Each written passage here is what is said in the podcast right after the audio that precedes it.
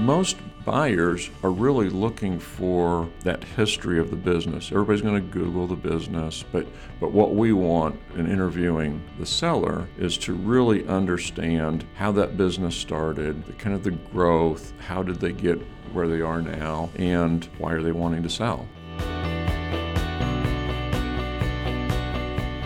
Welcome back to the Apex Business Advisors podcast.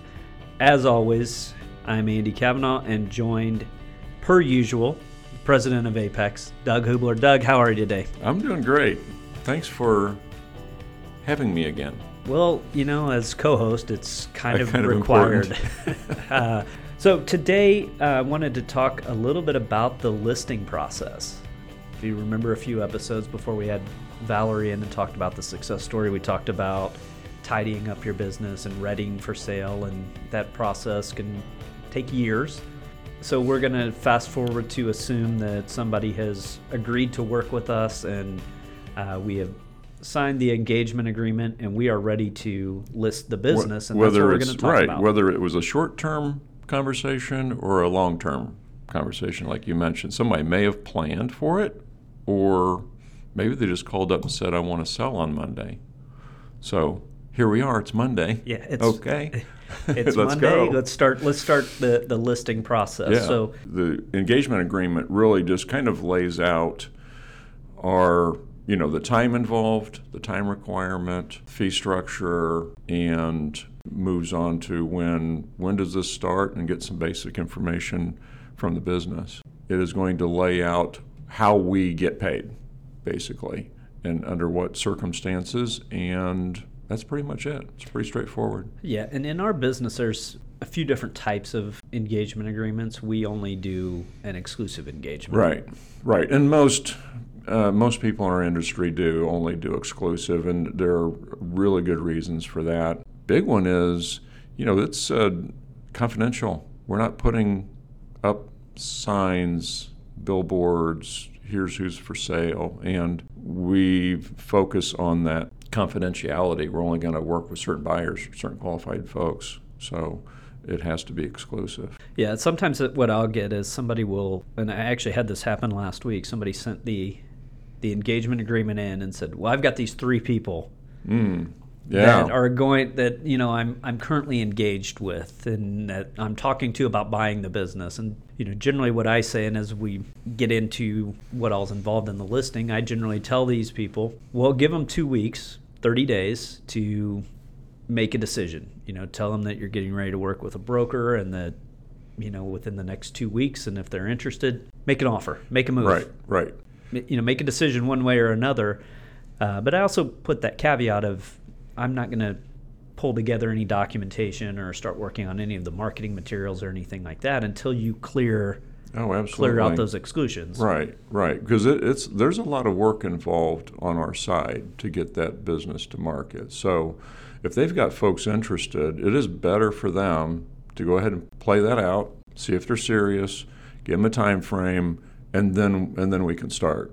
That that makes sense. And the start of our engagement is we we gather a lot of documentation. Mm-hmm. Part of the reason why we do that is it is we know that it's going to be asked for during due diligence. The banks are going to request it. Really, anyone that's buying the business is going to want to see these few pieces right. of key information. You know, early on, I think when, uh, as, you know, over 20 years ago, as we were kind of learning the business, and we are you know, you kind of start out getting what you can and going to market, and I, you find out very quickly you get egg on your face if you've priced a business based on half the information. And then when you get into due diligence or banks asking for information, you find out that what you were promoting wasn't accurate. So we learned a long time ago that we really have to have three years of tax returns and we have to have backup financial statements and, and more and more because we're going to market that and we're going to be coming up with a, a price for the business. So documentation is critical for that. And we have to validate and justify that price. Right which we use a tax return mm-hmm. as the primary as the basis, driver. Yeah, right. Along with P and L balance sheets as the backup right. for those. Right. Yeah, the P&Ls are nice because they do tend to get into more detail on the revenues and expenses versus the tax returns more, you know, general. And we gather those financials so that we can create a cash flow statement that is going to provide and show the true economic benefit of Yeah. the owner. What are some things that we would see in, in that type of cash flow statement? In, in the cash flow statement too, it's important to know that we're we're really going to rely on the business owner and their accountant to validate that information. Is all we can go off on are, are things like depreciation, interest expense, some things that we are able to add back into what we'd call owner benefit to show the true cash flow in the business. You know, you get a lot of a lot of folks who have been very creative with their financial statements or expenses they're running through the business. So the things that we're going to ask about are what are the what kind of personal expenses are they running through the business? We need to put that down on the cash flow statement. My, my favorite was the guy that was running his uh, his dog's vet visits Oh, as yeah. security expense. As security. And Makes sense. then the dog passed away because apparently there's no cure for leukemia. Oh, God. And, And he- that was an expensive one. and yes, it was. And he couldn't bear to go buy another dog to protect his goods. And so he uh, went out and procured himself quite a few handguns, and Uh-huh. uh, and that is him going to the gun on range and on, now. on and on. There are some there are some great stories on on what people feel are, are business expenses. Uh, boats, lake houses for for company retreats, you know, things like that. And we are not the IRS, so we're not going to admonish folks for that, but we are going to record it so a buyer knows that that may not be an expense they have to incur. And that's what we're looking for. What are those expenses that are reported on the business that are not necessary to run the business? But when we get into the lending process, having too many of those, it creates a gap that makes the business unbankable. Banks, banks especially, are going to be pretty leery about excessive add-backs, and it doesn't it doesn't put the business or the business owners in a good light. There are judgments, you know, people make on that, and uh, banks being one that are going to look pretty critical at excessive add-backs. So the we get to the cash flow. The importance of the cash flow is because that's where we're going to make the multiplier that the business has had, and we've Mhm, talked about right, multipliers in the past. But that's the importance of that cash flow, and that's the reason why we need those P and Ls and those Mhm. tax returns to create that cash flow sheet, show right. that economic benefit of the owner, one owner's Mm-hmm. uh, right. salary, Right. and then that allows us to price the business. Beyond that, once let's say we've come to an agreement on the price, we've got a seller disclosure statement for them to fill out, and that kind of gets into some of the just basic documentation about what licenses are necessary for the business, kind of a list that they can show to a buyer. Here are some things to prepare for with the business. If you if you want this business, here are things that you need to be aware of. Could That- be yeah, it could be things too like uh, lawsuits uh, in the past or, or outstanding, or are there is there a customer that they may be losing? So those are things that material items that should be disclosed to a buyer. We want the seller to disclose it and be upfront. And so the next thing that we do after we've got that seller's disclosure is we'll have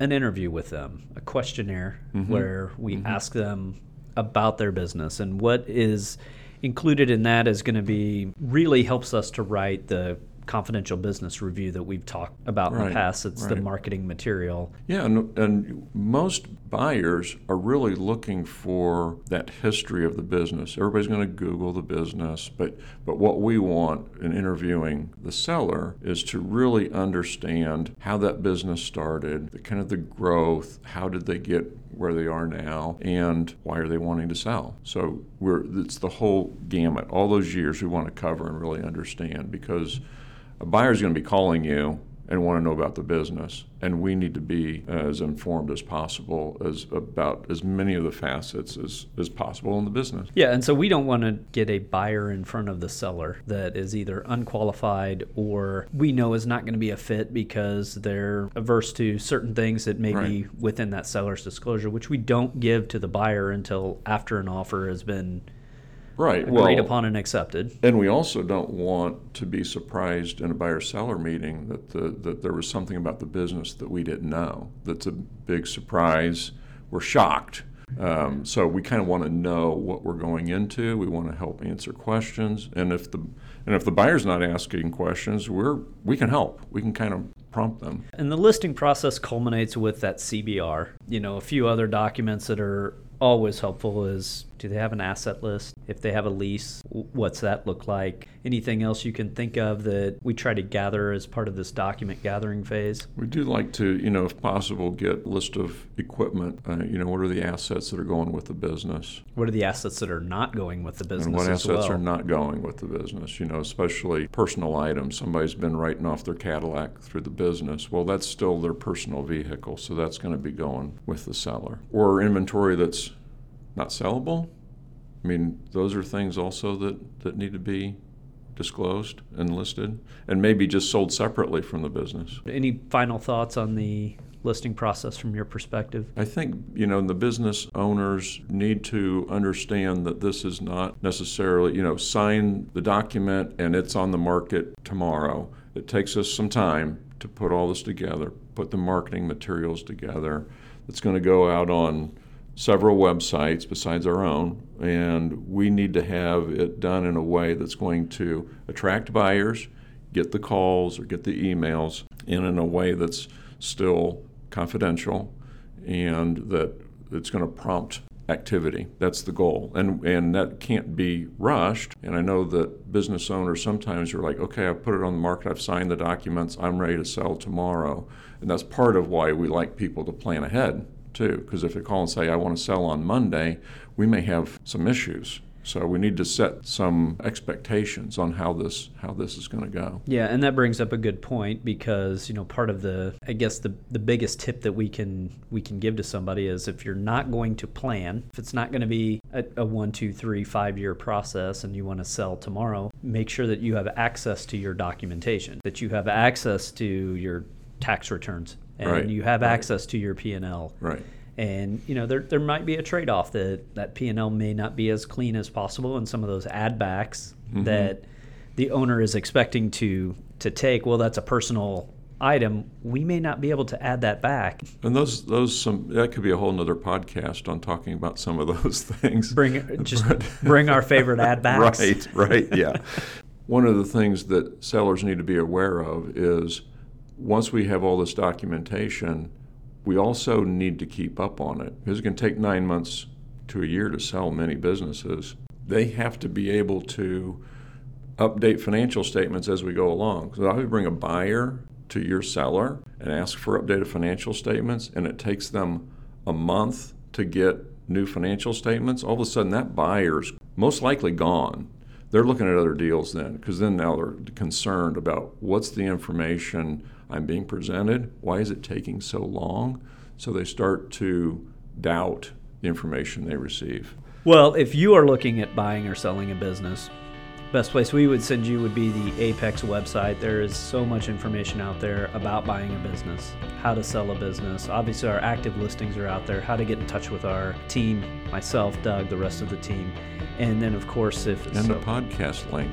and there's a podcast link Oh out there uh, that so that's your one-stop shop. All right well you know if you're buying or selling a business we got you know you, where fam. to go.